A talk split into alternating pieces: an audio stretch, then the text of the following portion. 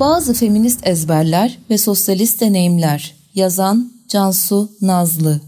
Feminizmle tanışıp bazı feminist çevrelere girdiğim zamanlar dikkatimi çeken bir ezber olmuştu. Sovyet Sosyalist Cumhuriyetler Birliği deneyimi, Stalin dönemi annelik madalyasına, sosyalizmde Sovyet Sosyalist Cumhuriyetler Birliği deneyimine indirgeniyor, kadın özgürleşmesinin sosyalizmle gerçekleşmeyeceği söyleniyordu. Konuştuğum, okuduğum, deneyim paylaşan çoğu feminist kadın etraflarındaki sosyalist erkeklerin maç olduğunu söylüyor, kadın haklarının devrimden sonraya ötelendiğinden yakınıyordu. Yukarıda saydığım ezberin içinde doğrular yok değildi. Ancak zamanla fark ettim ki bu ezberde her ezber gibi kişinin tekrar ettikçe gerçekliğini sorgulamaktan vazgeçip doğru kabul ettiği bir söylemidi. Ve şüphesiz ki tek bir feminizm yoktu. Feministlerin de farklı tarih okumaları, çeşitli politik yaklaşımları vardı. Bolşevik devrimi ve kadınlar Stalin döneminde annelik madalyası dağıtıldığı doğruydu ve bunun savunulacak bir tarafı yoktu. Ancak devrimle sağlanan ilerlemelerin birçok alanda gerilediği bu dönemin SSCB deneyimiyle özdeş kabul edilemeyeceği de bir gerçek idi. Zira Bolşevik devrimi kadınların özel alana hapsolmaktan kurtulup toplumsal yaşama dahil olması için hayata geçirilen politikalar, boşanmayı kolaylaştıran ve medeni hakları ilerleten yasalar, kadın ve LGBT bakanların olduğu bir deneyimi de önümüze koyuyordu.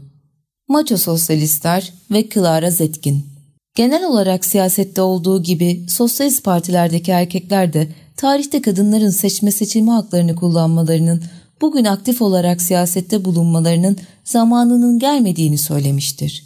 Bu deneyimi bazı feministler sosyalist erkeklerin maç olduğu şeklinde yorumlarken, sosyalist hareket içinde önemli yere sahip bir kadın olan Clara Zetkin, bu fikri zikreden erkeklerin sosyalizme ihanet ettiğini söylemiş, parti içerisindeki bu kavgasında Engels de Zetkin'i bizzat desteklemişti. Küba'da kadınlar Çalışan kadınların yaygın olarak devrim öncesi hizmetçilik ve seks işçiliği yaptığı Küba'ya baktığımızda devrimden sonra kadınların ivedi olarak okuma yazma öğrendiğini, meslek edinmesi için ülke çapında eğitimler düzenlendiğini, üniversitelerden hızla erkeklerle eşit oranda kadının doktor, mühendis mezun ettiğini görüyoruz.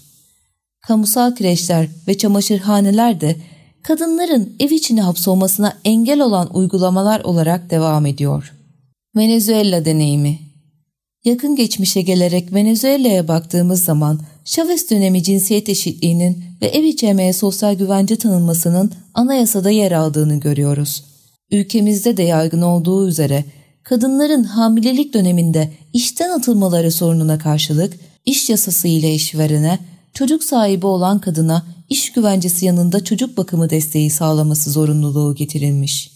Kadın emeğinin sömürüsüne dayanan düzen, kadın özgürleşmesini sağlar mı? Özetlemek gerekirse, kendisini sosyalist olarak tanımlayıp kadın özgürleşmesini tali bir mesele olarak değerlendiren, devrimden sonraya öteleyen pek çok klasik solcu vardır. Ancak bu durum, sosyalizmle kadın özgürleşmesinin gerçekleşemeyeceği şeklinde değil, bu yaklaşımı sosyalist fikriyattan uzaklaştığı şeklinde yorumlanmalıdır.